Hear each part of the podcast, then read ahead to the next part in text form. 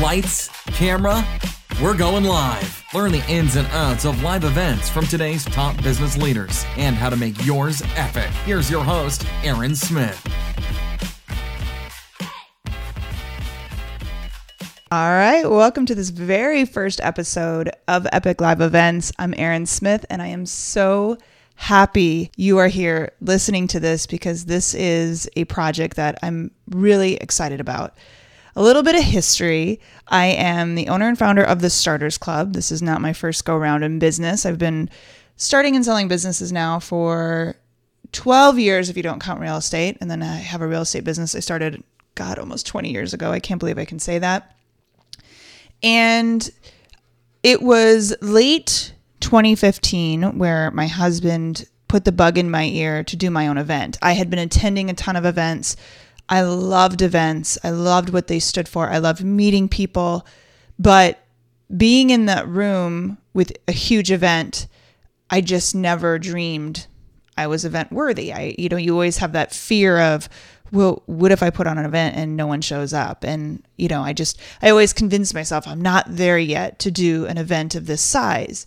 And so when when JJ first gave me that idea, I was like, I, you know, I don't, I know, I'm I'm not a details person either. I'm the girl who refuses to have a large wedding because I could care less about linens. I just want people to get together and have a good time. So there was that whole details thing too. I had to uh, think about. But I started to think about the idea, and I realized I wanted to do it. I had done smaller events. I had helped JJ. He's a chiropractor, and I helped him put together some events for his chiropractic business. He does some teaching and just kind of learn the ins and outs of, of smaller scale events. I had run a networking a networking group here in Dallas where we did monthly talks. So I would hunt down speakers and get them on stage and do all that. So I had a little bit of experience, but nothing at this caliber. Well, long story short, I put the idea out there. Some things happened and ended up with an event and not just an event coming up, but in three months. And not thinking straight at all. One of those months happened to be over Christmas and New Year's. So you really don't get a lot done over Christmas and New Year's if you're trying to get people to call you back, uh, including speakers and sponsors. But I pulled it off. I landed uh, sponsors like Southwest Airlines, City of Frisco, had just under 200 people there. And it was harder than I ever imagined. So many moving pieces. It's a very lonely road. And you've got a lot of people who will come out of the woodwork to quote unquote help you. Uh, I can do a whole nother episode on that. You realize real quickly uh, who your friends are and who aren't. Let's just put it that way.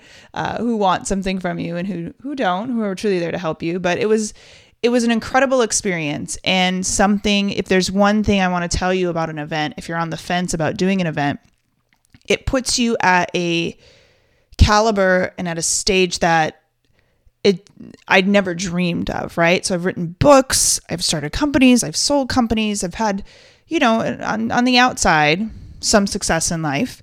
And this was by far one of the things where people, because the first time I ever did an event, people were laughing at me, told me I was crazy. Uh, I like that kind of thing. I am a little crazy. Um, and that's what drives me. I'm crazy when it comes to business. There's things that I do that probably most people wouldn't do, but that's what I love. I love thinking outside the box and, and taking risks.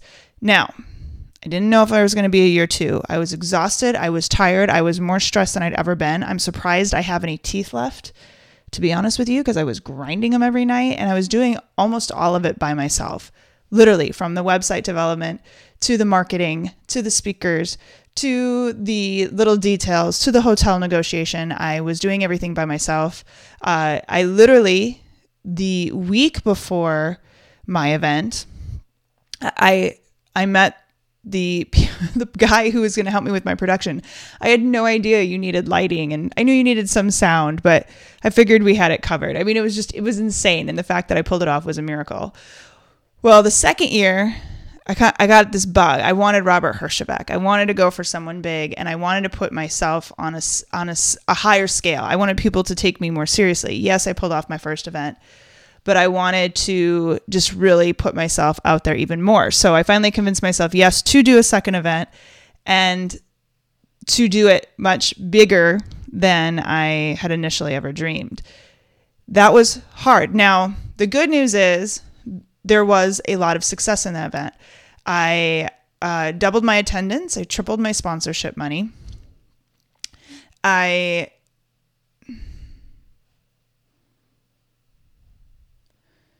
So the good news was there was a ton of success to that. I increased my numbers so dramatically when it came to uh, attendance and when it came to sponsorship. I doubled my attendance, tripled my sponsorship dollars. It was it was incredible. I got um, Transamerica on board, WeWork, uh, Spaces, which is part of Regus, the city of Frisco again. Uh, Robert was the most amazing experience ever. And because I had taken on a lot more, even though with all of my increases in so many ways, I didn't have the profit margin that I'd hoped. Now, I am one on a fault of my own perspective. I sometimes look at the wrong picture, right? I sometimes look and, and not look at the numbers of growth, but look at the numbers where I didn't do so well and I focus on those. And so I was looking at the wrong things, thinking I had done something wrong. Once again, almost doing this all on my own. I had more team behind me helping me, but still pretty much a one man show not pulling in the right people on advice and, and just seeing where uh, how others were doing things and where other things uh, where others were doing things. So I thought I was on the wrong path when it came to events. People were like, "This turned out amazing.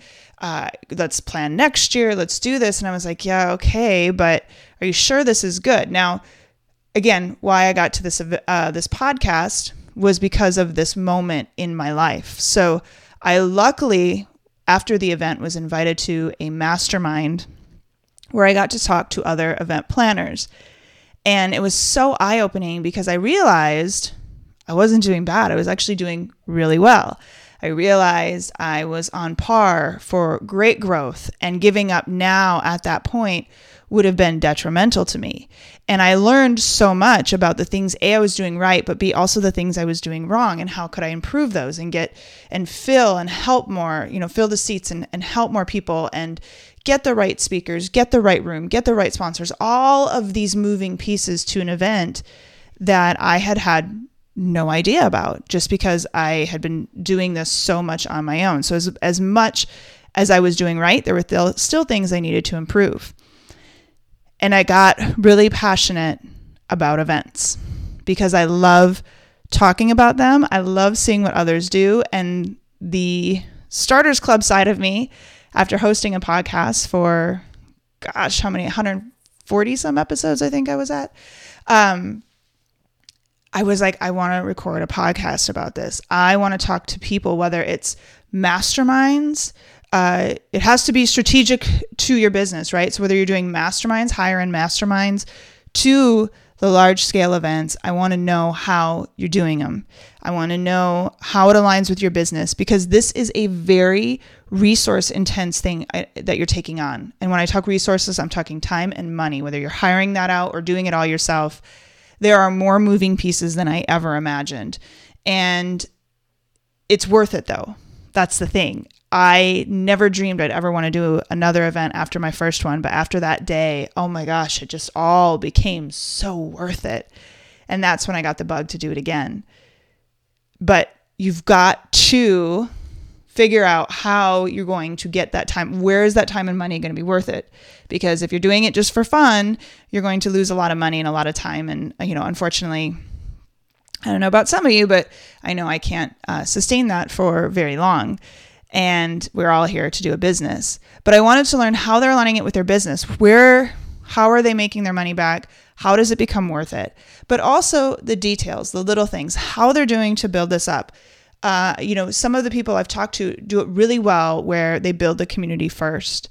They get the community involved and then they build their event behind that. Others you know the event is part of that community builder for them and it can work both ways but you know how do you do that how do you want to do that how do you get the ambassadors behind your event to help build your event and all of that so this is what the podcast is going to cover i'll be talking to um, you know all these event planners really in understanding that and this was just a great this is something i wanted to do because so many people now want to quote unquote pick my brain in helping me plan their event.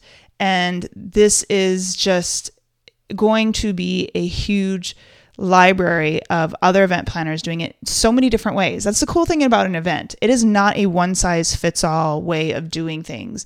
There are so many ways of how you can produce an event and really make it fit into your business help build your yourself you can do it as a way to build yourself not just as a business but as a speaker that's you know one of the reasons i got into it too it was like hmm you know i could go and chase down all of these event planners and try to get on their radar and hopefully they'll notice me after a few years and start putting me on their stage or I could create my own stage and put the people I want to be associated with on that stage. And guess what?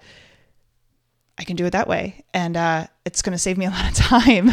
Um, I don't know about effort because putting on your own events a lot of effort, but that's a whole other story for another time. But this is where Epic Live Events was born. So I hope you enjoy this.